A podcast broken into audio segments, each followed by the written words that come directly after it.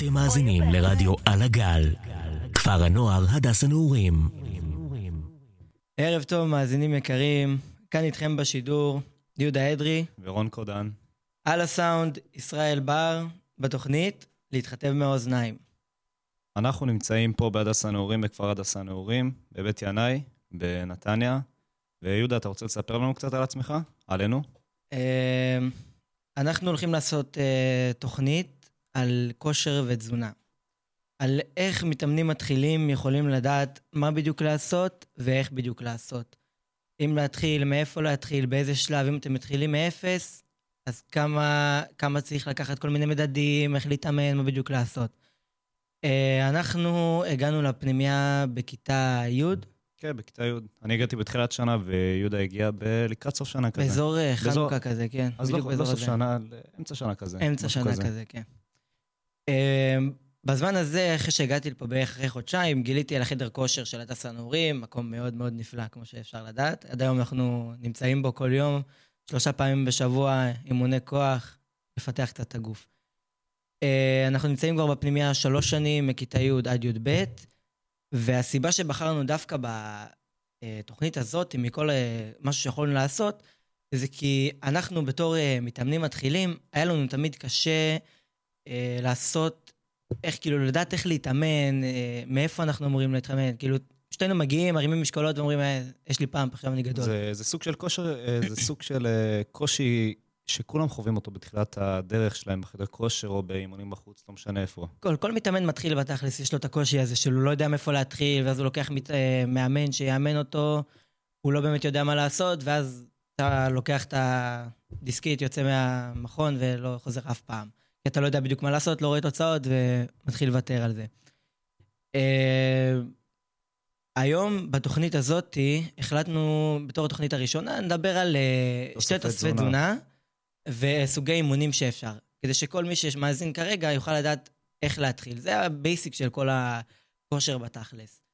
אה, הדבר העיקרי שנדבר עליו, שני הדברים העיקריים שנדבר עליהם, אה, זה חלבון וקריאטין. זה שני תוספי תזונה מאוד מאוד מומלצים בעולם. גם אנחנו משתמשים בשניהם, וממליצים על זה מאוד. כל אה, דבר שנאמר בתוכנית הוא בגדר המלצה בלבד. באת להגיד את זה בדיוק. כן. עכשיו, השאלה העיקרית, למה צריך את ה... אנחנו נתחיל קודם לדבר, לדבר על החלבון. למה צריך אותו באמת? כמו שאנחנו, כולם נראה לי יודעים, ברגע שאנחנו מתאמנים בתוך השריר, בתוך הסיבים של השריר, נקרא השריר. השריר מקבל סוג של טראומה, שבעזרתה הוא צריך לכפר על כאילו, על האימון שנק... שהיה באותו יום. אה, ובעזרת החלבון שאנחנו ניקח, האבקת חלבון, חלבון בכללי זה יכול להגיע מכל מקום. מכל מיני סוגי בשרים, אם זה בחזה עוף, בקר, אה, אפילו פסטות למיניהם, בעיקר פחמימות. אה, אתה רוצה להסביר על זה עוד? כן, אני אשמח.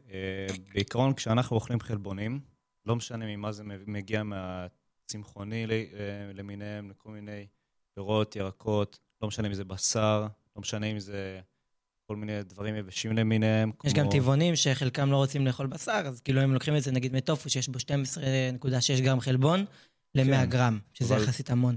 לא, לא משנה מאיפה זה מגיע, מה שקורה בגוף זה בעצם, אה, אנחנו אוכלים את החלבון, והגוף יודע לפרק את החלבון הזה לחומצות אמינו, שבעזרתם השרירים שלנו בעצם נבנים. לפעמים זה לוקח, אם אתה מתאמן מתחיל, אני אתן דוגמה, לוקח לך, התאוששות קוראים לזה, לוקח לך להתאושש בערך משהו כמו יום, יומיים עד שלוש. מתאמן שהוא כבר, בוא נגיד, הוא מכיר, הוא בשלב שתיים או שלוש, זה מתאמן אה, בינוני או מתאמן אה, שכבר יודע את השלבים העבודה. בתכל'ס זה, כאילו, ברגע שאתה מתחיל להתאמן, אתה לוקח לפחות שנתיים עד שאתה באמת מתחיל להיקרא מתאמן רציני. לא, לא, לא רציני, הכוונה כאילו אה, למתאמן שיודע מה, מה הוא עושה. כאילו, אני עכשיו מגיע לחדר כושר, סבבה, פעם ראשונה, בוא ניתן דוגמה על עצמי. אה, עד לפני שנתיים בערך הייתי מתאמן ממש חובבן, לא, לא לקחתי את זה ברצינות. סליחה. אה, לא לקחתי את זה ברצינות, לא הסתכלתי על מה אני אוכל, ולא לא, לא באמת התנהל, התנהלתי כמו שצריכים להתנהל. לא היה לי תוכנית אימונים, לא ידעתי מתי אני הולך למכון ולא, פשוט הלכתי מתי שרציתי ואכלתי מה שרציתי בעצם. זה לא קידם אותי לשום מקום. ככה היה סתם עודף קלורי, ואז כאילו סתם יותר שומן, גם עולה שריר, אבל סתם עודף קלורי של שומן לא רצוי, כן. שומן עיקש כזה. לא, לא, לא משנה מאיפה זה הגיע, פשוט אני מנסה להסביר פה את הנקודה שאני הייתי באותו זמן מתאמן חובבן, נקרא לזה ככה. עכשיו, אה, מתאמן מתחיל, הוא בדרך כלל מתאמן חובבן, לא, לא יודע באמת מה עושים. הוא לא יודע מה עושים אה, באימונים, הוא לא יודע מה אוכלים, והוא לא באמת, הוא לא יודע, איך אני אסביר את זה? הוא לא יודע בדיוק איך כאילו, איך להתאמן, או מאיפה הוא צריך לצרוך את החלבון שלו. בדיוק, מאיפה, איפה ההתחלה של ההתחלה? כאילו מאיפה, איפה הפציעה הראשונה על המדרגות, אתה מתכוון? כן, זה... זה אז זה. כאילו כמו שבאנו, מה שבאנו לעשות היום זה לשפוך אור בנושא. אז אה, בתכלס מה שצריך לקראתי את החלבון זה כדי שיהיה אה, פיצוי אה, יסף, בוא נאמר. אחרי שאתה מתאמן, אחרי שנחתך השריר וכל הסיבים כבר אה, פתוחים, בוא נקרא לזה, נדמיין את זה בראש, כאילו כמו חותכים את השריר, נכנס החלבון בפנים ומתחיל לאחות את כל השריר ולתת לו פיצוי יסף. פיצוי יסף זה שהשריר נהיה יותר חזק ממה שהוא היה יום לפני, כדי שמחר, כאילו באימון הבא, נוכל להרים יותר משקלים, להתחיל לעשות יותר עצימות, לעשות עוד אה, עומס יסף, שזה להוסיף עוד משקל, עוד אה, אחד וחצי קילו כל פעם, בכל יום. אתה רוצה, אני אתן דוגמה קטנה, לפני. שאתה ממשיך? אה, תדמיינו לעצמכם שיש לכם עכשיו אה, סרגל, סר- סרגל מספרים, מ-1 עד 10, 10 מספרים. עכשיו אתם הולכים להתאמן והגרתם ל... לא משנה כמה קרעים. עכשיו, לאימון הבא אתם לא תגיעו עם 10 בסרגל מספרים, אתם תגיעו עם 11, 12, משהו כזה. אם טיפה אנחנו- יותר ממה שהיית ביום אנחנו, לפני. כן, אנחנו מדברים על כמויות כאילו מאוד קטנות, כן? השריר שלנו מחולק למיליוני ביליוני חלקים, כאילו. ממש, כי יש שם. גשרי רוחב וכל הדברים האלה כן. שלמדנו. אנחנו גם נמצאים במגמת חינוך גופני, אם לא הזכרנו את זה. אנחנו לומדים שם בערך, כבר למדנו במגמה שלוש שנים, כבר סיימנו את הבגרויות, נשאר לנו כל מיני PBA לעשות, להגיש כל מיני עבודות, וסיימנו עם זה. צורידה, סטינו קצת מהנושא. כן. אה, בוא תגיד למה צריך לצרוך את החלבון. אמ, למה צריך אותו? למה... זה עכשיו הסברנו, אני אגיד כמה, כמה לצרוך אותו. Uh, לפי מחקר שאני לא זוכר בדיוק איך, שזה ב-EVB, אני חושב, באתר EVB, יש uh, מחקר ש... Uh, אני לא זוכר בדיוק את השם של מי שעשה את המאמר, הוא אומר שצריך לצרוך 1.6 עד 2.6 גרם על כל משקל גוף, לדוגמה. לכל קילו משקל גוף. לכל קילו משקל גוף, נכון. לדוגמה, אם אני שוקל 50 קילו, אז אני אנסה לקחת בין הטווח של 1.6 ל-2.2. לדוגמה, אני אגיד, אה, כפול 50 קילו. קילו, נגיד ניקח אה, 2 גרם, אז לדוגמה אני אקח 100, 100 גרם חלבון בכל יום. וזה לא משנה אה, אם אני מתאמן באותו יום או לא מתאמן באותו יום. כל יום שאני... אה, כל יום בשבוע, אני חייב לצרוך את הכמות חלבון הזאת. בעצם רצוי להגיע למקסימום חלבון מסוים, כל יום בשבוע. בדיוק, כל יום להגיע 100 100 גרם חלבון. ואם אתם עולים במשקל, אז להוסיף את העוד גרם הזה. זה חובה וזה מה שיגרום לשריר להתפתח.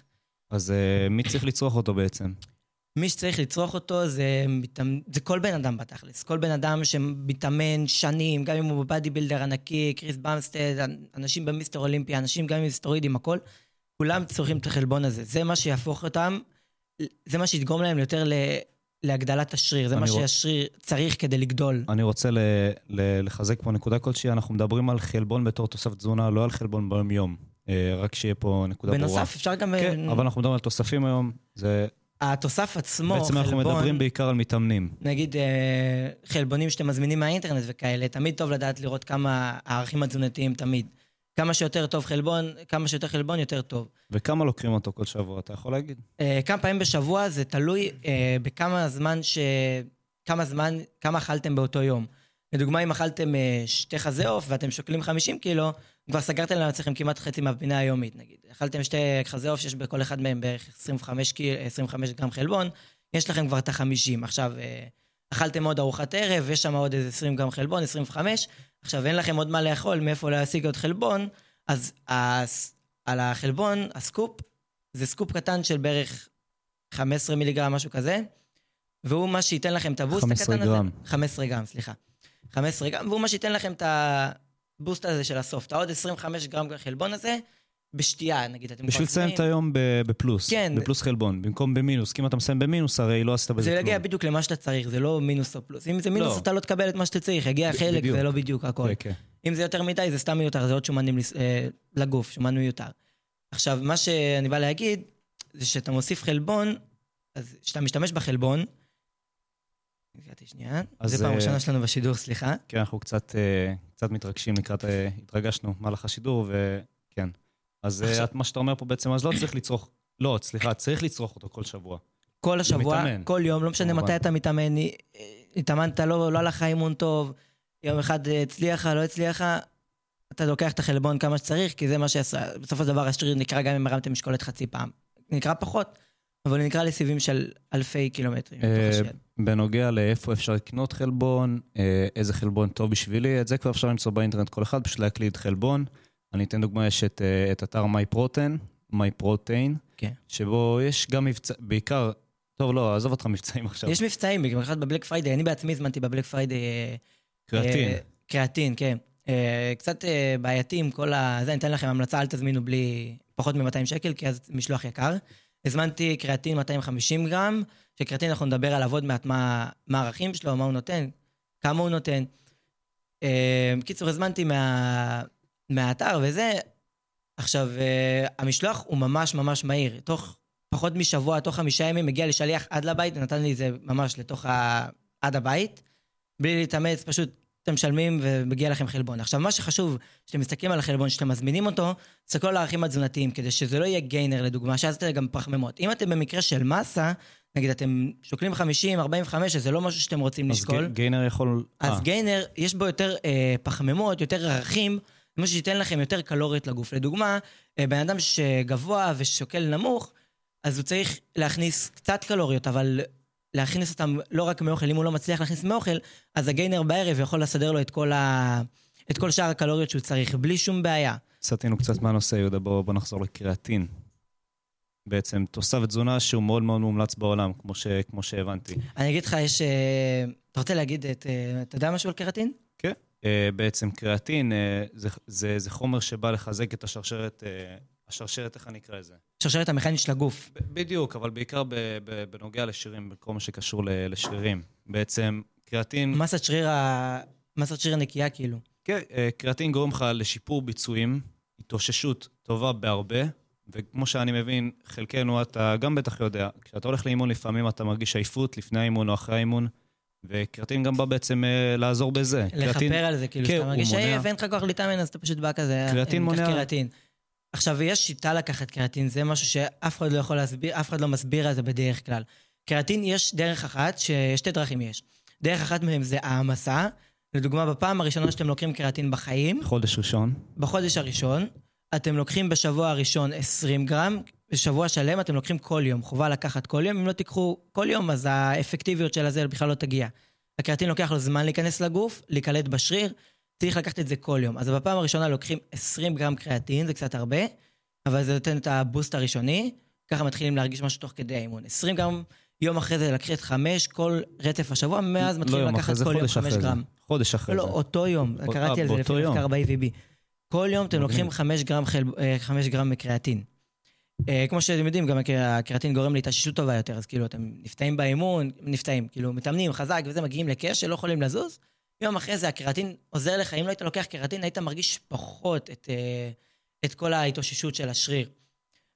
לעומת זאת, אם אתה לוקח את הקריאטין, אז אתה מרגיש את כל ההתאוששות טובה יותר, אתה, אין לך כאבים, אתה יכול לבוא מחר להתאמן על הרגליים שלך, אם התאמנת היום לפני זה בגב או חזה, או כל דבר פלג גוף עליון, מחר אתה יכול לבוא להתאמן ברגליים איך שנוח לך, בצורה הכי טובה שיש. אתה יודע, אה, לא זוכר מתי קראתי את זה, אבל קראתי במטה-אנליזה, ש- שקריאטין מעלה את רמת הכוח בצורה מאוד משמעותית. אני חושב שזה היה בין 10 ל-20 אחוז בכוח. בכוח, להרמת משקלים.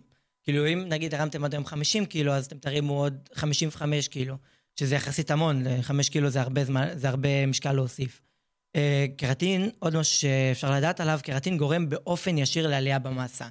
לדוגמה, אתם לוקחים קרטין, התחלתם את העמסה, ואחרי זה, אה, אחרי שאתם מתחילים לקחת את הקרטין, אתם תראו עלייה ניכרת במסת שריר, פתאום כל מיני מופיעים לכם סרטונים בטיקטוק, כל מיני ילדים כאלה של אה, באזור אה, נעורים בערך, כאילו 17 עד 20, לוקחים פתאום קרטין, עושים לפני אחרי, פתאום אתם רואים אותם גדולים כאלה, שרירים, גב, הכל, כנפיים, הכל נראה גדול וזה. חשוב, חשוב לציין גם לפני שאנחנו ממשיכים לסכם את הנושא על קריאטין, אה, קריאטין חייב, בזמן, אם אתם לוקחים קריאטין, וזה כבר לא בגדר המלצה, זה אם אתם לוקחים קריאטין, אתם צריכים לשתות הרבה מאוד מים במהלך היום-יום. אם לא תשתו מים, אה, קריאטין בעצם גם יכול, ל- טוב, אני לא אגיד את זה, לא בדיוק, אבל יכול לגרום לכם נזק אם לא תשתמשו בו בצורה נכונה. אז זה מה שאתה אומר עכשיו, זה אחד הסטיגמות הכי גדולות שאי פעם אמרו. אני נמצא בקבוצה בפייסבוק, קוראים לה AVB, יש שם איזה אחד בשם תמיר, הוא מנהל של הקבוצה, הוא רשם את הכל, אז אני גם ממליץ להיכנס לקבוצה הזאת, לכל מי שמתחיל, אתם יכולים לשאול שם שאלות, אנשים מקצוענים עונים לכם שם. אז אתה אומר לי שלא צריך לשתות תוך כדי קריאטין, למרות שיש לא, מחקרים שאומרים לשתות מים שכן. זה כן מייבש, כל דבר, גם חלבון מייבש בצורה ניכרת, אבל כאילו, לא, קריאטין יותר אבל אה, חובה, מייבש. כי הוא מייבש את הגוף. חובה חייב- תמיד לשתות אה, כמה כוסות מים ביום, אתה יודע, כדי להיות, להיות יבש. אבל הקריאטין אה, באמת מוסיף יותר, אה, כאילו לוקח יותר, סופח יותר מים, כביכול. המים האלה גם, עוד משהו שהקריאטין עושה, הוא סופח מים לתוך השריר, סופח נוזלים, יותר נכון. מה שגורם לשריר להיראות יותר אה, גדול. דבר שתכלס עוזר לכם במטרה שלכם. אה, כן, אז אה, אנחנו רוצים בעיקר, הבשר העיקרי של התוכנית היום זה היה תוספי תזונה. אה, יש עוד משהו שאתה רוצה להגיד, יהודה? כן, אז כמו שאמרנו, שמתאמנים? רבים אה, פונים ל... למדריכים שידריכו, למדריכי כושר שידריכו אותם, אבל לא יודעים, אה, לצ... לא יודעים מה כדאי לצרוך מבחינה תזונתית, אתה מבין? כאילו זה גם בזבוז של. כסף בתכלס. באמת מה? בזבוז של כסף, אתה יכול לבוא לבן אדם, תשלם לו 400 שקל, להגיד לך, קח את זה, קח את זה, ת- תעשה, תאכל את זה, תאכל את זה, ואתה בכלל לא מה שאתה רוצה, אתה רוצה בכלל לעשות אימוני כוח, ואתה צריך לגדול יותר, לעשות כמה שיותר מסה, אתה מבין? להכניס יותר, כמה שיותר כוח לשריר, יותר לגדול. לא בשומן, כמו שהם עושים, הם רוצים כאילו כמה שיותר אנשים יתחתבו ויקטנו, ולא באמת יגדלו כמו שאנשים באמת רוצים להיראות. הם מביאים לעשות כל מיני אה, קליס, אה, קרדיו, כאילו כל מיני, שזה מתמקד על שרפת שומנים. מה שכן, אנחנו נסביר על כל מיני דברים, על כל הסוגי אימונים שקיים בתחומים, ואיך, מה בדיוק הם עושים, על מה הם עובדים, כדי שלא יבואו לבן אדם ויגיד לכם, קח, תעשה עכשיו, אה, לך תרוץ, תעשה שרפת שומנים, ו... ואתה תגדל במסת שריר. זה לא עובד ככה. אתה תגדל במסת שריר ניכר, בכמות ממש ממש קטנה, ולעומת זאת, אה, המסת שריר לא תעלה, אתה יותר תתחתב. אז אני עכשיו אלך להסביר על כל הסוגים של האימונים שיש. האימון שאנחנו ספציפית עושים, אני ספציפית, יותר נכון, איזה אימונים אתה עושה בדרך כלל? היפוטרופיה? בחדר כושר, בעצם אה, חתך שריר ברמה גבוהה. הכוונה גם עלייה במשקל, ופחות במשקל, יותר הכוונה בעלייה במסה נקייה, באופן מהר, כאילו. אה, היפוטרופיה זה פשוט להרים משקלים יחסית כבדים, אה, לעומת מה שאתה יכול להרים, בוא נגיד, להרים בערך בין 85 ל-90, לא, בין ש- ש- 80 ל-90. 90 אחוז ל-75 אחוז מהמשקל ה-RM1 שלך. RM1 זה ה-repetition מקסימום, זה כמה חזרות אתה יכול לעשות בחזרה אחת. כמה משקל אתה יכול לעשות משקל? בחזרה אחת. כן. וכן, זה, זה היפוטרופיה. מה שהיפוטרופיה עושה זה החתך שריר, כן? Uh, עכשיו אני אסביר על כל הסוגי אימונים שאנחנו עושים, uh, ש... שקיים בחוץ, בשוק בחוץ. Uh, יש אחד, מה שאמרתי עליו מקודם, זה קרדיו, שזה מתמקד על שרפת שומנים וסיבולת לב ריאה, כמו אירובי, כאילו שזה מותו, זה, ש- זה שם נרדף לאירובי. אבל אפשר גם לעשות אותו בחדר כושר, לא חובה בחוץ. מה, אירובי? אה, לא, קרדיו. יש גם אה. אנשים שעושים אותו בחדר כושר. אתה מדבר על קרוספיט. לא, קרדיו. שהם רצים על הליכון, או למיניהם יש את האופניים בחדר כושר גם. אני לא ממליץ, ל- לפי דעתי, ללכת לחדר כושר, לשלם 100 שקל, יש כאלה מכוני, מכוני כושר שלוקחים 300 שקל בשביל אה, אימון, וגם נותנים לך שעות כל מיני מוזרות. אבל זה לך- קיים. ב... כן, אבל אני ממליץ בתור מת... למתאמנים מתחילים, אל תבואו אה, לעשות אה, אימוני אה, אירוב בשביל על הליכון, אתם יכולים פשוט ללכת ברוץ, לרוץ בחוץ. אתם תראו יותר עולם, יותר כיף גם. זה לא ישעמם אתכם, אתם תראו אנשים, אתם יכולים לרוץ עם חברים שלכם, על הליכון אתם הולכים לבד, קצת אובדני כזה. כן, יש משהו במה שאתה אומר. אה, אתה רוצה אני אביא סוג של אימונים שפעם הייתי מתאמן בהם? כן, למה לא? אה, פעם אני הייתי עושה קליסטניקס בערך בגיל... אה, אימוני... טוב, אני הייתי בערך בגיל, מתי זה היה? 13 אני חושב, 13 עד תכלס כולם 15. מתחילים עם האימוני קליסטניקס, קיבוץ מיכאלי כן. בבית. אז בעצם המתח. קליקסטניקס זה בעיקרון אימונים משקל גוף, זה, זה פחות מתמקד במשקולות, בחדר כושר ודברים כאלה, זה בכלל לא מתמקד בעצם. מה שאני זה- אוהב בקליסטניקס זה שאתה לא חייב לבזבז כסף על כל דבר. אתה גם, אין כן. לך... אין לך את הצורך הזה תלותי, תלות, תלות בחדר כושר. אתה יכול פשוט לבוא, לא יודע, ללכת לים, אתה עם חברים, וזה, הם אומרים, טוב, אני צריך ללכת להתאמן, וזה, אתה פתאום, אתה פשוט יכול ללכת באמצע החוף, אתה יכול לראות מתח ולעשות את האימון הכי טוב שיש לך בחיים. כן, גם, גם אין שום לכולם תלות יש... במשקולת. לכולם גם יש אה, פארקי שעשועים למיניהם, שיש בהם כבר, בימינו לפחות, יש מתח מותקן שם, אה, מקבילים. אבל מה שהכי טוב בקליסטניק זה שזה מפתח את הכוח המתפרץ ברמה הכי גבוהה לפי דעתי, בכל סוגי האימונים שקיימים ב- בשוק בחוץ. עכשיו, יש עוד אחד שלא כולם אוהבים לשמוע אותו, זה נקרא, לא כולם אוהבים לשמוע את ה... רגע, בוא אני אסכם רגע את הקליסטניקס, אני לא בטוח שהם הבינו בעצם. בעיקר קליסטניקס מתמקד באימונים לא בחדר כושר בחוץ, מתמקד במשקלי גוף, זאת אומרת מתח, מקבילים, שזה שני כאלה עמודים כאלה שאתה מחזיק, ואתה עובד על יד אחורית וחזה בעצם. ושכיבות סמיכה, למיניהם, אם אתה עם רגליים למעלה על משהו גבוה, או שהשיפוע הוא הפוך, שיפועים בשכיבות סמיכה. ככה יותר יוצא עומס. כן, גם אתה יכול לעבוד על שרירים אחרים ברגע ככה. שאתה מגיע לאיזשהו סף, כבר, אז אתה משנה כל מיני וריאציות כדי להגיע לרמה של יותר עומס על השריר. הבאת אותי לנקודה מאוד חשובה, אני מנפץ פה מיתוס שהרבה מאוד מתאמנים, בעיקר בחדר כושר, אומרים על אה, קליסטניקס, שהם אומרים שאי אפשר לעבוד על, קבוצ... על חלק מקבוצות השרירים בגוף, כאילו אומרים, אתה עושה מתח, אתה מתמקד רק בגב, אתה מתמקד רק בזה. זה לא נכון, אתה יכול לעשות מתח רחב, צר, אתה יכול לעשות מתח אה, עם ידיים קדימה, ידיים אחורה, אתה יכול לעבוד על הכל בקליסטניקס, אני חייב להגיד את זה, כי זה מיתוס שבאמת צריך לנפץ אותו. מה שאבל לפי דעתי. החיסרון בקליסטניקס זה שאתה לא יכול, לא באמת המשקלים, אתה לא יכול לדעת מה הם. יש לזה יתרונות ויש לזה חסרונות. הקליסטניקס, כאילו, הכל תלוי במשקל גוף שלך, אתה יכול לשקול 70, אתה יכול לשקול 80, וזה לא מתאים גם לכל אחד. יש אנשים שיש להם עודף משקל, אז הם לא יכולים לעשות קליסטניקס. אז מה שאני ממליץ להם לעשות, זה קודם כל לעשות את החיטוב, אירובי. כמה שיותר אה, לחתוך בקלוריות יומיות, בערך עד 300 ממה שצריכים להכניס ביום. מאזן קלורי שלילי, שלילי, בעצם. בדיוק, לא חיובי, לא מעל 300, באזור ה-300, 400, 500 מקסימום. מאזן קלורי בעצם, כאילו זה, אה, אתה אוכל, בוא נגיד, לא, אתה אוכל 500, אתה ביום צריך לאכול, אה, לא יודע, אני אתן סתם דוגמה, זה לא, לא מבוסס על שום דבר, אבל 2,000 קלוריות אתה צריך ביום, אז אה, בשביל לרדת במשקל אתה תצטרך לאכול פחות מ-2,000 ביום. אם, אם זה מה שאתה צורך ביום-יום, כאילו, זאת הכוונה. ואם אתה רוצה לעלות במסה, אלא ההפך מחיטוב, אתה צריך לאכול יותר מ-2,000 קלוריות האלה. זה בעצם מאזן חיובי ומאזן שלילי. שנייה שאני קוטע אותך. כשאני הייתי מתאמן מתחיל, לא היה לי מושג איפה אני אמור לדעת כמה אני מכניס ביום וכמה אני מוציא ביום. כאילו, איך, מה זה מאזן קלורי שלי, מה זה חיובי. יש מחשבונים כאלה באינטרנט, היום. כן, אבל יש עכשיו משהו חדש שיצא, נקרא TDEE. זה, אני אגיד את זה שוב כדי שידעו איך לחפש, זה T-E-D-E. ככה אתם, אתם מחפשים את זה בגוגל, וזה פשוט מחשבון אוטומטי שמחשב לכם לפי הגובה, המשקל והפעילות היומית שאתם עושים, הוא שואל אתכם כמה שאלות, וזה מראה לכם בפירוש כמה אתם צריכים, כמה, אה, כמה ניטרלי כמה שלכם. אתם צורכים ביום, כמה קלוריות ביום. ניטרלי, כן. כמה קלוריות ניטרלי אמור להיות לכם, וכמה, אם אתם רוצים נגיד להיות בחיטוב, כמה אתם אמורים להכניס, וכמה, אם אתם רוצים להיות במסה, להעלות מסת שריר, כמה אתם צריכים להכניס. אמ, זה ממש, לפי דעתי, עוזר למתאמנים מתחילים שלא יודעים בדיוק כל הזמן אומרים להם, תהיה במאזן שלילי, תהיה במאזן שלילי, אבל הם לא יכולים לדעת בכלל מה המאזן שלילי שלהם. מאזן שלילי ומאזן חיובי בעצם, אתה אומר לי שהוא יכול להיות, זה לא קשור בכלל לאימונים. מאזן קלור, אה, אה, קלורי חיובי בכללית, ושלילי זה... תזונה זה כן, זה- חלק זה חלק מופרד. מהתזונה. כן, אבל בכללית תזונה זה ממש... זה מה שצריך לעשות גם, גם אם אתה לא מתאמן, לא, סליחה, לא משנה איפה אתה מתאמן, או איך, באיזה שיטה אתה מתאמן, אתה חייב לעשות את זה. אז בקליסטניקס, מה שחשוב זה המשקל גוף, וככה אתם יכולים לדעת כמה בדיוק אתם יכולים, ואז אתם יכולים לשלוט גם במשקל שלכם.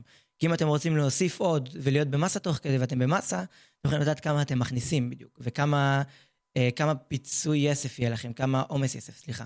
כמה אתם יכולים לתת יותר אה, דגש על השריר, כאילו, יותר עומס על השריר. ככה השריר יכול להיות ביותר עומס, יותר חתך שריר, ואז עוד פעם, עוד פעם נכנס החלבון שיכניס לכם את כל השריר למצב גבוה. אה, אה. סוג אימון נוסף שאנחנו רוצים להביא פה, זה, אתה רוצה להגיד? לא. אה, זה קרוספיט, זה בעצם פעילות ספציפית שמתמקדת בעיקר בפיתוח גוף, אלא ברמת הכושר הגופנית, הרגילים שמתמקדים בקבוצות שרירים גדולות, זאת הכוונה, כאילו, אתה לא עושה רק מתח, אתה עושה שכיבת סמיכה, קפיצה ובוא נגיד מחיאת כף יד. כולם מכירים את זה בעצם, זה, זה דברים כאילו, בסוג הזה. זה לא משהו, קרוספיט זה לא משהו שכולם אוהבים לשמוע, זה כאילו, זה נשמע להם, אה, אתה עושה כזה מתח מוזר כזה. אה, זה- אתה בחורה, אתה לא בא לחדר כושר, אתה עושה קרוספיט. אה, קרוספיט, אה, אני מכיר, אה, דנה, המאמן שלנו של החדר כושר שפה נמצאת בהדסה נעורים, היא מתאמנת קרוספיט, והאישה הכי גדולה שאני מכיר, היא מרימה משקלים עצומים, עם באמת טכניקה מטורפת, ומשהו הזוי שבחיים לא תראו אישה מצליחה. אתמול העלתה סרטון שהיא מרימה 80 קילו, גם ל deadlift, גם ל squat וגם ל military press, שזה כאילו, מ deadlift היא יורדת ל squat, ומה squat היא עולה ל military press, שזה מעל הראש, שזה מ deadlift, מרימה את המשקל מה... זה בעצם עם מוטות. כן, הכל קורה שם עם מוטים, זה, זה משהו אחד המטורפים, כאילו. מהדדליפט היא מרימה את זה עד לכובע הגב של הירכיים, מגיעה עד למצב של סקואט, יורדת לכפיפה, עובדת על ארבע ראשי גם, מתחילה, עולה למעלה, עולה את הסקואט, ועושה את העבודה על הדלתא, על הכתף. מה שהמיליטרי פרס. זה דבר, כאילו, שהיא מערבת כל כך הרבה סוגי שריר, שזה בצורה מטורפת, זה ממש... קבוצות שרירים גדולות, כאילו. כן, באמת המון קבוצות שרירים. זה כמו שאתה עושה סקואט, כאילו, אז אתה עובד רק על שלושה קבוצות שרירים, שזה ה... כל, כל סוג הרגליים, גם תאומים קצת. ארבע אה, ראשי. ארבע ראשי בעיקר, אה, ארבע ראשי הוא האנטגוניסט, שהוא העיקרי. נקרא לזה ישבן. ישבן ו- בעיקר, ו- וירך. וירכיים, כן. וירכיים, וטיפה קצת על הגב שאתה מייצב את עצמך. זה... סקואט זה יחסית למתחיל... ל... גם מתחילים יכולים להשתמש בזה, אבל במשקל מאוד מאוד נמוך, כי זה תרגיל מאוד מסוכן, וחובה שתמיד מישהו ישמור עליך. זה באמת חובה, אני כמה פעמים לא שמרו עליי וכמעט מתתי לגמרי. נפל עליי המשקולת, ורון היה שם להציל אותי, זה היה ממש מצחיק. כן, זאת הייתה סיטואציה שפשוט גיבור על הפכתי להיות באותו שנייה, בשביל יהודה. אז מה שאני אומר זה שתמיד תהיה מישהו שישמור עליכם, המלאך השומר שלכם. ככה גם כשאתם יורדים לחזרה האחרונה, אין לכם צורך לפחד. הם... אה, המשקל מהכשל. אין לכם צורך כן. לפחד מהכשל, אתם יורדים למטה, וכאילו, אתם יודעים שאם אתם לא תצליחו לעלות, השומר, המלאך השומר רון, ירים אתכם למעלה, וככה יהיה לכם באמת וואחד כשל, כשל שאתם תרגישו אותו גם בדרך חזרה הביתה. עוד דבר שאני רוצה להגיד זה, כאילו, באמת יהודה העלה פה נושא חשוב. אה, לבוא עם חברים לחדר כושר או לכל אימון שאתם עושים, לא משנה איפה זה. זה, זה מעלה את המוטיבציה, את הרצון, וזה פשוט עושה יותר כיף. לדוגמה, בחדר כושר אתה יכול ממש, חבר שומר עליך, ב, בוא נגיד, ב, בחזה, בעבודה עם חזה, נכון? הבנץ' פרס. בנץ' פרס בעצם. אתה חייב שיהיה מישהו שישמור עליך אם אתה רוצה לעלות, אה, אם אתה עכשיו עושה 20, ואתה אומר, אוקיי, עוד לא ניסיתי 25, אתה צריך שיהיה שם מישהו שיעזור לך, כי... כי כשאתה רוצה לעשות פיצוי אסף, אתה רוצה, כי אתמול עשית 20, אז היום אתה רוצה לעשות עוד 25 או 22 וחצי, כדי שיהיה לך עוד אה, עומס על השריר. תמיד, הדבר הכי חשוב באימוני כוח זה שתמיד יהיה עומס על השריר בכל האימונים, לא- לא רק ספציפית אימוני כוח. כל אימון שאתה צריך, הכל צריך להיעשות באימוני כוח. אה, צריך לעשות עם אה, פיצוי אסף, עם עומס. כמה שיותר עומס על השריר, יותר טוב. מגיעים לכשל, אפילו קרוב לכשל. יש על זה מחקרים, אנחנו, אולי- אולי אנחנו נדבר על זה בתוכניות הבאות, על איך בדיוק להגיע לכשל, ואם בכלל צריך להגיע לכשל, או אפשר קרוב לכשל. זה באמת גם אה, יש כמה מעניין. סוגים של כשל, כאילו, אתה יכול להגיע לכשל מכמה, משש חזרות, ואתה יכול להגיע לכשל זה מ-15 את חזרות. הפאוורליפטר, זה נושא אחד לא. ענק. כן, אנחנו נסביר אותו בעצם אה, ב- בתוכניות הבאות. אז אה, אני רוצה לשאול אותך שאלה. לא יודע, לפני כמה ימים הסתכלתי, נכנסתי בדיוק לכרום, אני רואה שם הודעה כזאת מגניבה, אה, מוזיקה בפי, איך קוראים לזה? EVB? לא, מוזיקה בקצב Spotify? גבוה, מוזיקה בקצב גבוה משפיעה על פעילות שריר. BMI? אה, BPM? ב- BPM, בדיוק. הקפיצות של השריר, כן, טק, טק, כן, טק, טק, זה- טק. זה עוזר לך פשוט, כמו שהבנתי. לפי מה שהיה רשום שם, אני, זה... אה, אני ספציפית, אף אחד לא יכול לשמוע את המוזיקה שלי, אני שומע אותם ב... אה, לא מובן, בלי מילים, הכל טה, טה, טה, טה, טה, זה באמת, מה שאמרת פה זה דבר מאוד חזק, וזה קורה אוטומטית, אני באמת ראיתי אנשים שאומרים את זה. כאילו, שמעתי שזה משפיע פשוט, זה- משפיע על האימון. גורם לך לעבוד יותר- חזק, יותר כן, טוב. אתה- זה בעצם נותן לך איזושהי מוטיבציה. אני נכנס בדיוק בדרופ, מתי שכאילו השריר נהיה הכי, עם הכי הרבה BPM, טה טה טה טה טה טה טה, אתה נכנס ואתה נותן את כל הכי גבוה שיש לך. אנשים אומרים שזה נותן, זה נותן תמריץ, אני אומר את זה על עצמי, בתור אחד שעושה את זה כל יום, זה שאתה נכנס לתוך הסט עם הדרופ, שממש כל הפצצה של כל השיר נכנסת, אתה מרגיש את זה, ואת באמת, אה, זה יצא לפעמים שניסיתי, והגעתי ממש לכשל כמו שרציתי, ניסיתי אה, כמה שיותר להיכנס לתוך הזה. אני מכוון את זה לפני שאני נכנס לסט, אני שם את זה שיהיה לי בדיוק על הדרופ. אם אני רוצה להגיע בדיוק לרמה הכי גבוהה של ה... כאילו, נגיד יום לפני עשיתי 10, 10, 10, 8, אני רוצה להגיע ל-10, 10, 10, 10, כדי להעלות משקל בפעם הבאה. אז אני מעלה משקל כדי שיהיה לי עוד עומס, חשוב לשמור על העומס. אני נכנס עם הסט בדיוק בדרופ, וזה נותן לך באמת אופוריה מטורפת, של אתה נכנס חזק בזה, נותן לך וואחד של... אה, וואחד של... אה, נותן לך. כאילו כמו כמו כזה בום של אנרגיה פתאומית. בום של אנרגיה, זה כמו לקחת pre-workout. גם זה אחד אה, התוספים כן, שאני רוצה לדבר עליו. בואו נדבר על זה. יש לנו זמן.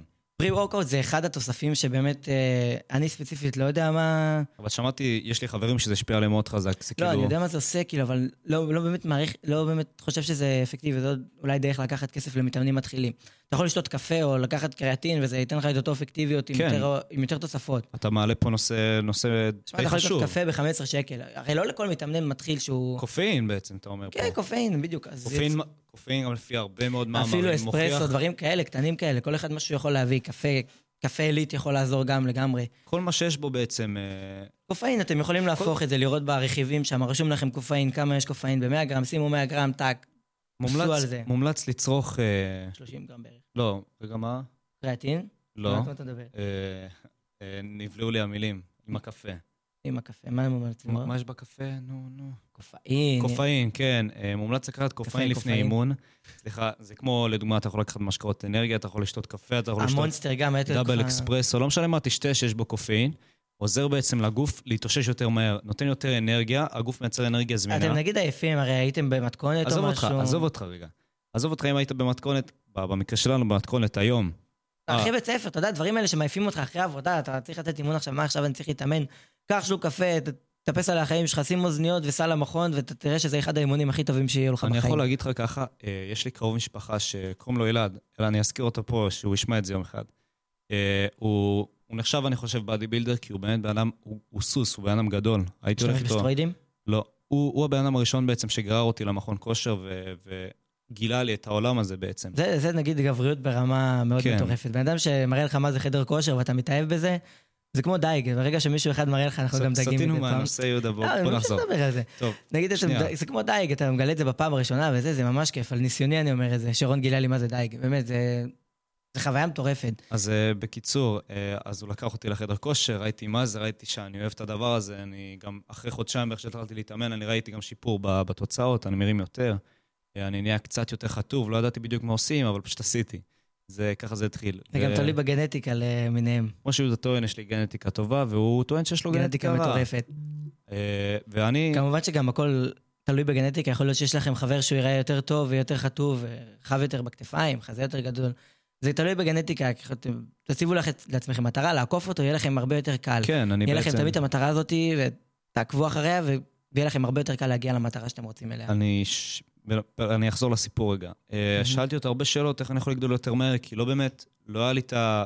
לא הבנתי מה זה להתאמן, שזה לוקח זמן.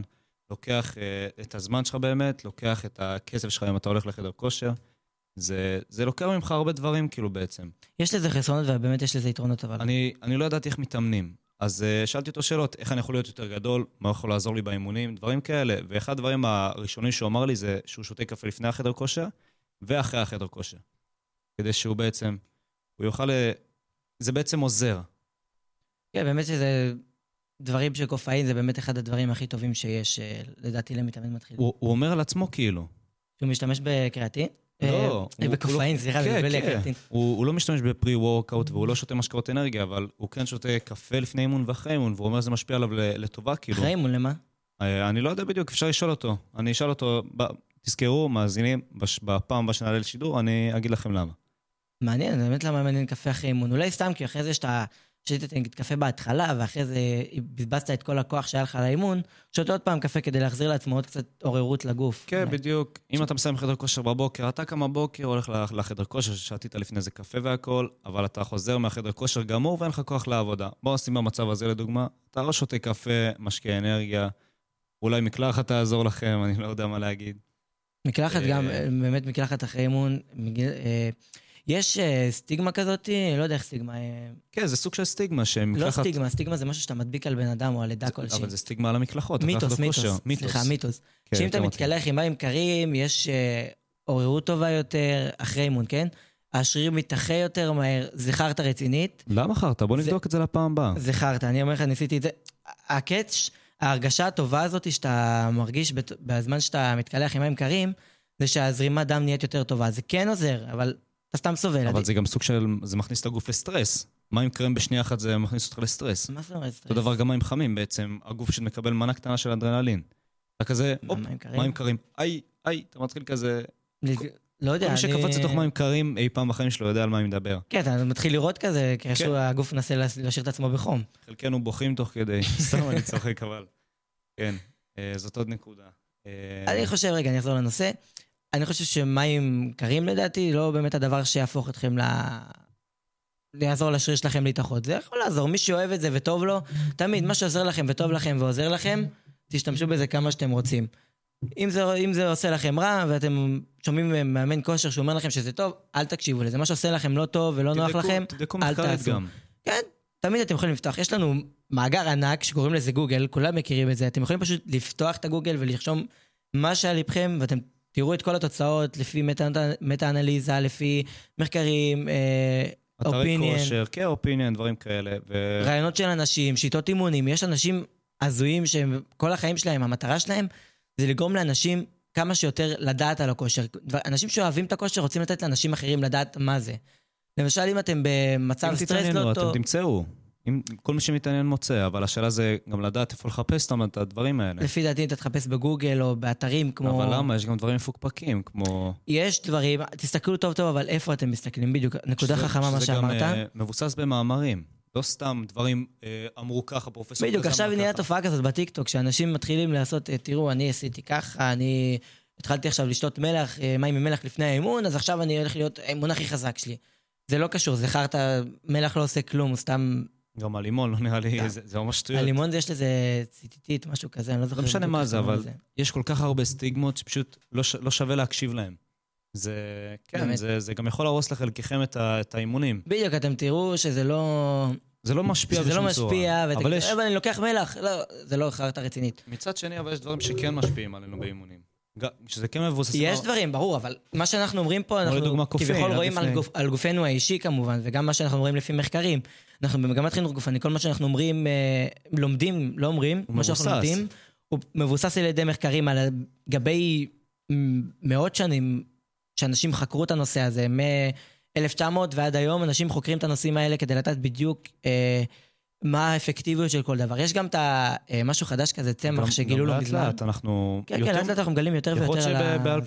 שב-2100 פתאום נגלה שוואלה, ל- לא יודע מה, לאכול אתה יכול. באפצ'י פתאום לעשות ידיים הכי גדולות בארץ. משהו כזה, כן. יש אתה- גם, אתה אה, אוכל קלקר ופתאום אתה נהיה ענק. יכול להיות, כל מיני שטויות. יש איזה תוסף חדש במיוחד, אם אנחנו מדברים על אה, לפני 100 שנה, גילו אותו ב-2021, קוראים לזה אשווגנדה, אני חושב. או לפני, אני לא בטוח במה שאני אומר. אשווגנדה, מה זה המלח הזה שאתה מריח? לא אשווגנדה, זה, זה צמח. אה, אני לא יודע בדיוק מתי גילו אותו, הבנתי שזה עושה כמעט אותו דבר כמו קריאטין, אבל זה צמח מאוד נדיר. כאילו לא נדיר, יקר. אתה. בעצם, אתה אוכל את הצמח שלם? או שלא, לא, אתה זה- לא יודע אני חושב כל שאתה כך? שותה את זה כמו תה, או שאתה טוחן אותו ושם אותו בתוך אבקה ושותה אותו עם מים. לא יודע בדיוק איך זה עובד. אה, בקיצור, יש לזה את אותו תופעות כמו של קראטין וחלבון ביחד. כאילו, לא- לא כמו חלבון בדיוק, חלבון זה כבודו במקומו, כמו שאומרים. הוא נותן לכם אה, התאוששות טובה יותר, אה, אה, התאוששות, משפר את הכוח, עלייה באופן ישיר במסה, כאילו באמת, ישר, רואים תוצאות, אומרים שזה בין, בין החומרים הכי טובים להתאוששות, משהו שממש רציני. כן. יש לך עוד משהו שאתה רוצה לדבר עליו, יהודה? אני חושב שאולי נצא להפסקה. כן, אני גם חושב שנצא להפסקה קצרה ונחזור לכם. בעוד מספר דקות. אז אה, כן.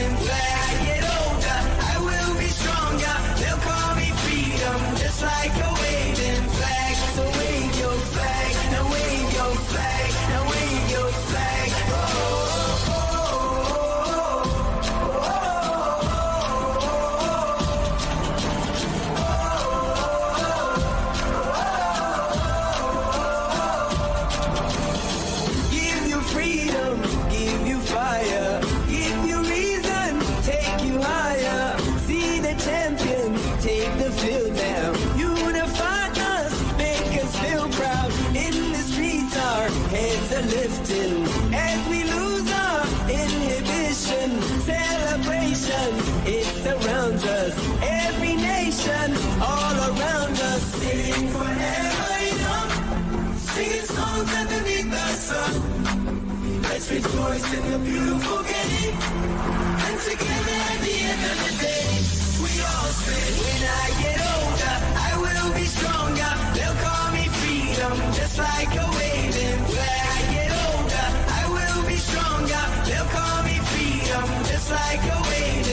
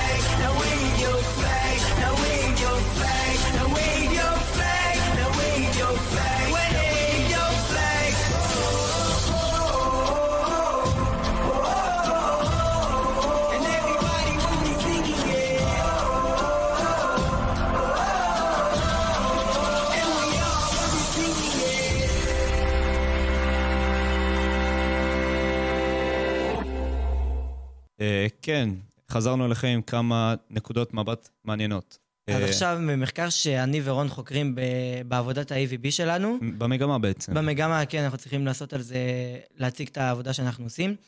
אה, רון חוקר על, אה, בני נוער בעצם, על פיתוח על שריר. בניית שריר מיטבית בקרב בני נוער. כן, כמה, כמה שיותר לפתח כאילו. כמה בז- אפקטיביות. בזמן יותר קצר, כן. כן. אז uh, הרבה בני נוער שרוצים להתאמן בחדר כושר או בחוץ, לא יודעים עד כמה באמת הגיל שבו הם נמצאים, הוא המפתח בעצם. כן, הוא מפתח לפיתוח גוף בגיל צעיר. או יכול להיות גופניות אחרות. בין הגילאים uh, 12 עד 22, זה הזמן הכי הכי משמעותי uh, בשביל מתאמן מתחיל, או סתם נער שרוצה להיות בכושר, וזה נובע מכמה סיבות מאוד פשוטות. רוצה להכיר את הסיבות? אה, כן, דבר ראשון זה, זה הורמונים. הורמונים זה בעצם, לפחות בגיל ההתבגרות, יש, הורמונים זה, זה מה שמניע אותנו בגוף.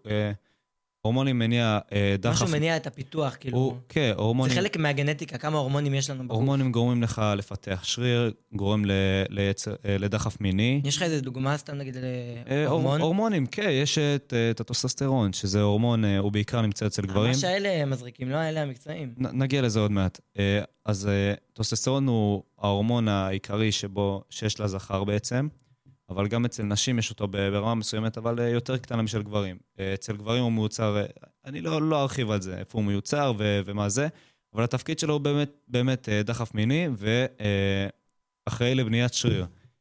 אני שמעתי גם שטוטסטרון הוא אחראי על השעירות בגוף, כאילו, לא, מחקר כזה שקראתי.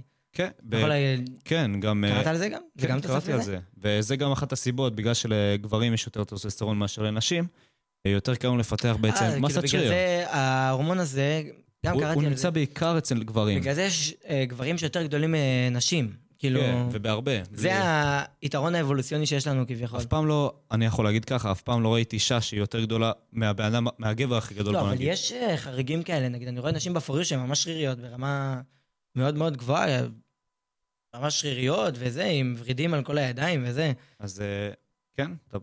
עוד דבר שאפשר, אה, דבר שמאוד מאוד חשוב למתאמנים בגילאים שלנו, שזה בני נוער וכאלה, 12 עד 22, זה אכילה נכונה. כמו שאמרתי, החלבון, שכמה שאנחנו נכניס יותר, יהיה לא כמה שיותר, כמה שאנחנו צריכים.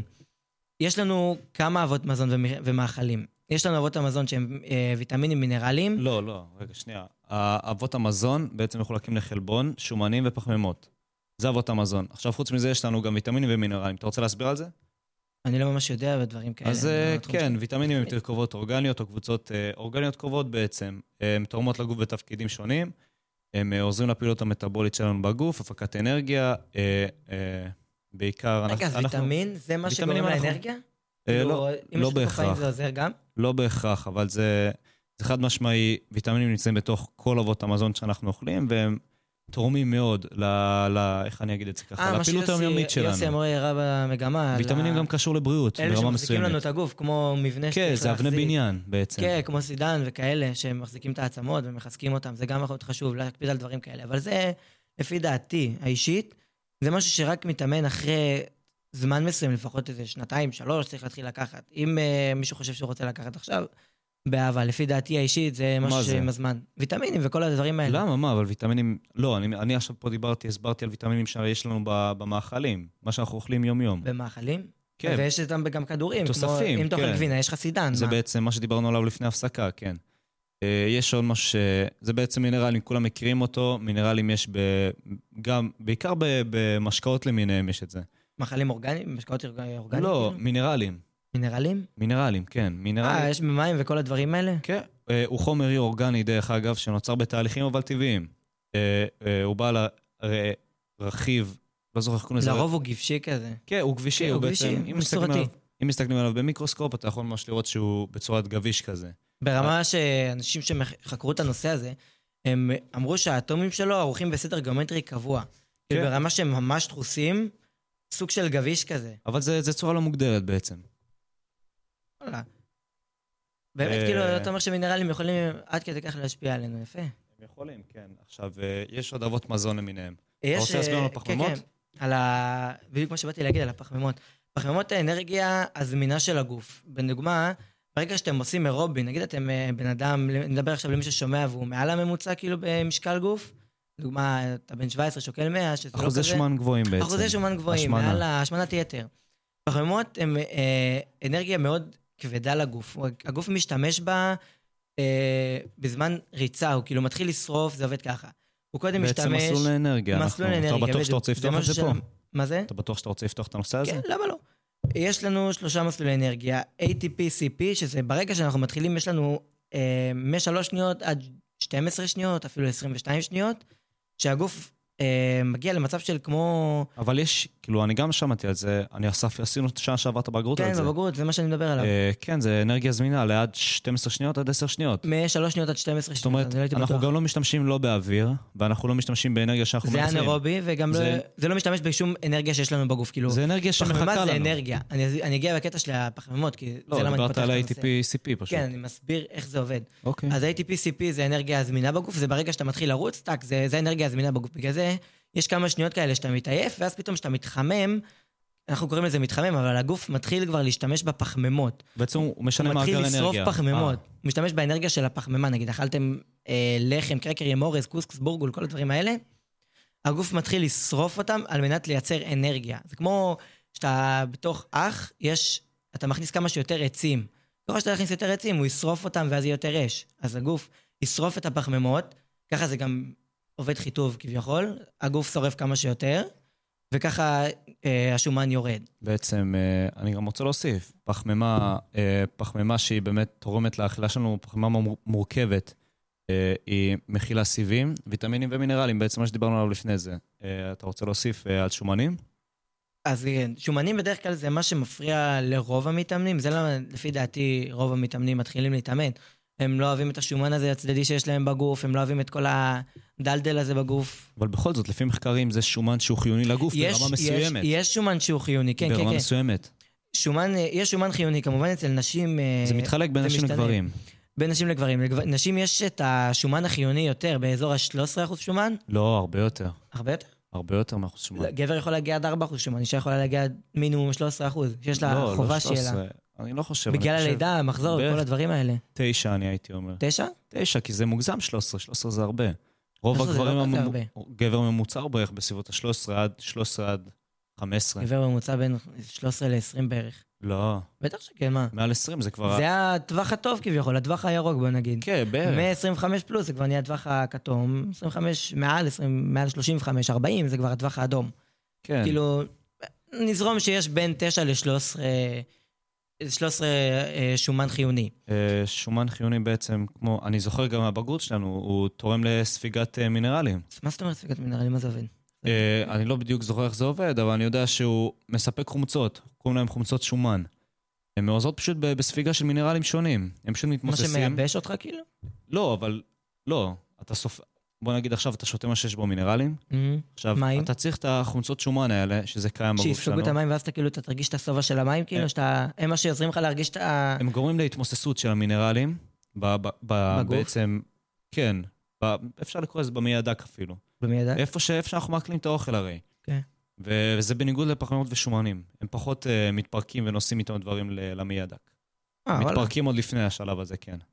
אז בקיצור, יש אה, סוג של אה, שומן, זה משהו שמאוד מאוד חשוב לגוף, בוא נאמר ככה. אבל במקרה שאתם רוצים לשרוף אותו, אז אתם צריכים לעשות אירובי, כי אז אה, בתהליך, בתהליך של, אה, כמו שאמרתי, ATP-CP זה 0 מ-3 שניות עד 12, אחרי זה פחמימות שזה מ-3 דקות עד 20 דקות, מ-20 דקות ומעלה, הגוף מתחיל לשרוף שומנים.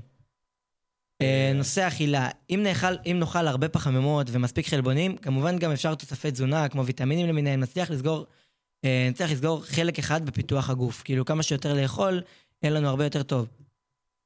אה, מה זאת אומרת, כאילו? מה, מה זאת אומרת יותר טוב? הרי אתה לא יכול לאכול אה, הרבה ולהגיד זה, זה טוב. במינימום, ה- ה- במינימום שאתה יכול, כאילו. ברמה בכמה מסוימת שאתה ש- צריך, כן. שזה טוב. אם אנחנו נאכל יותר מדי פחמימות, מתישהו גם הגוף יפסיק לשרוף. אתה חושב? לא, לא, הוא יהפוך את זה לשומן בעצם. כן, אז אה, כמו שאמרתי, יש את ה-ATP-CP, אז יש אחרי זה את הפחמימות. אחרי זה מגיע 20 דקות של אה, מתחיל האירובי, ככה שורפים שומנים. שקטעת אותי באמצע, אני רוצה רק להסביר, אני אסיים את הנושא. הבנתי. אה, אז ברגע שאתם מתחילים לשרוף, מ-20 דקות, אה, זה כמובן שכדורגל זה לא נחשב אירובי, זה אנאירובי לקטי, לא משתמש באוויר ונוצר חומצת חלב בעצמות. אה, הבאנו לכם אה, כמה שאלות שיכולים להתאים לבני הנוער בעיקר. אה, מי שמקשיב לזה והוא במקרה בין גיל אה, 12 ל-13. אה? תמשיך לנו את השאלות, תענה את השאלות. אז השאלה הראשונה היא, האם לבני נוער יותר קל לפתח מסת שריר מאשר. לבן אדם מבוגר, שכבר עבר את גיל ה-30, בוא נגיד ככה? מה התשובה לזה? יש לך תשובה לזה? כן, אה, יש לי תשובה פשוטה מאוד. בגלל שבין בין גיל 12 לגיל 16 רמת הטוסטסטרון, בעצם ההורמון הגברי, רגע, אז אתה אומר... גם אצל נשים וגם אצל גברים כאחד. גם מגיל עצמה- 12 עד 16, גם אצל נשים אותו רמת הטסטרון? לא, זה... ברור שזה פחות, אבל אתה מתכוון... אה, אני לא בטוח שהצופים מבינים למה אנחנו מתכוונים. זה כאילו, בוא נגיד, היחס בין גברים לנשים זה... נשים זה 2, וגברים זה 8 ברמת הטוסטסטרון, אבל אצל שניהם זה עולה באחוזים מסוימים, אותם אחוזים, וזה משתנה שהוא נשאר קבוע, אבל זה עולה בגילאים האלה ספציפית, בין 12 ל-16. כאילו, מתי שאנחנו מתחילים אה, להיות בני נוער כביכול. כן, לפי... 11 ילדים כזה, בגיל 12 כבר מתחילים יותר להיות אה, יותר הורמונליים וזה. כן, ב- בין הגילאים 12 ל-16 בעצם, זה... עכשיו... אה, הרמת טוסטסטרון היא פי, פי 3 או 4 מאשר לבן אדם בן 30, אתה מבין? אה. לבני, לבני 30 ממש גם קשה לפתח. המטובוליזם יורד, החילוף כן, חומרים של הגוף החילוף יורד. חומרים יורד ברמה כמו משמעותית. שאומרים אחרי זה שבאיזשהו גיל כבר, אה, באזור גיל 30, מתחיל להיות אה, חילוף חומרים מהיר, ואז נהיה כרס בירה. אתה רוצה להקריא לנו את השאלה השנייה? אה, מהי הדרך הטובה ביותר לפתח שריר בקרב בני נוער? אה, אתה רוצה לענות על זה או שאני אענה על זה? תתחיל, תענה. אה, לפי דעתנו ולפי מחקרים, זה, זה חלק מהעבודה שאני אני זוכר שעשיתי, כן, זה חלק מהעבודה שלי, זה במקמת רשום. ספורט, כן. כן, זה. רשום שם. אז הדרך הטובה היא ביותר לפתח שריר בקרב בני נוער, זה בעצם היפוטרופיה, דיברנו על זה לפני ההפסקה. זה בעצם הרמת משקלים כבדים, ויש לה את ההשפעה הכי גבוהה לנזק בשריר. אה, סוגים אחרים של פיתוח גוף, מאשר סוגים אחרים של פיתוח גוף. מה זאת אומרת? אתה רוצה לדייק מה שאתה זאת אומר? אומרת, היפוטרופיה הוכחה לפי מחקרים שהיא הכי אפקטיבית בבניית מסת שריר. כאילו, כמו שאמרנו, ככל שיש יותר עומס על השריר, ככה יהיה יותר היפוטרופיה. כן, ובעיקר במיוחד בגילאים שזה האלה. בקרב בני נוער. בדיוק. אם אנחנו, נגיד אנחנו, שאנחנו עושים את ההיפוטרופיה, את האימוני כוח, אנחנו כמה שיותר מנסים לעשות אימוני כוח. אה, אוקיי, אני אקריא לך את השאלה השלישית, אתה רוצה אתה לענות הפעם? יאללה. אה, איזה מה- מאכלים יכולים להועיל לבניית מסת שריר טובה? המאכלים שיוכלו אה, לעזור לפיתוח שריר הם בעיקר מזו, מזונות שיש בהם הרבה חלבון. וגם פחמימות חובה, כאילו. פחמימות זה גם לא פחות חשוב מחלבון. כמה שיותר פחמימות זה נותן לנו את האנרגיה להמשך היום. בעצם אנחנו- שגם אפשר לעלות במסה תוך כדי. כן, אבל אה, בעיקר החלבון הוא מה שחשוב למסה, כי אז אתה יותר אה, סינתזת חלבון, הגוף קולט יותר חלבון. והפחמימות זה יותר משהו שייתן לנו את האנרגיה להמשך היום. הוא גם חשוב, הגוף שלנו צריך משהו להשתמש בו, הלב שלנו לא דופק סתם. בעצם הוא צריך פחמימות, דלק, הדלק הזה זה הפח, הפחמימות. פחמימות זה בעצם הדבר שהכי קל לעכל אותו. כאילו, ובעזרת הפחמימות והחלבון, אפשר לעלות גם במסת שריר וגם לתדלק את הגוף תוך כדי. כמו שאמרתי, הגוף הזה צריך כן, דלק בדיוק. כלשהו.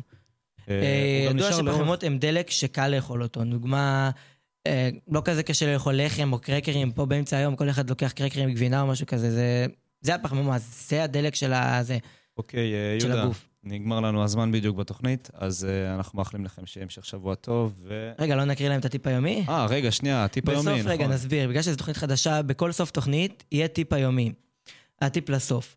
הטיפ שלנו היום הוא לא לפחד לקחת את הצעד הראשון, להתחיל להתאמן, כי גם צעד של 20 קילומטר מתחיל במטר אחד.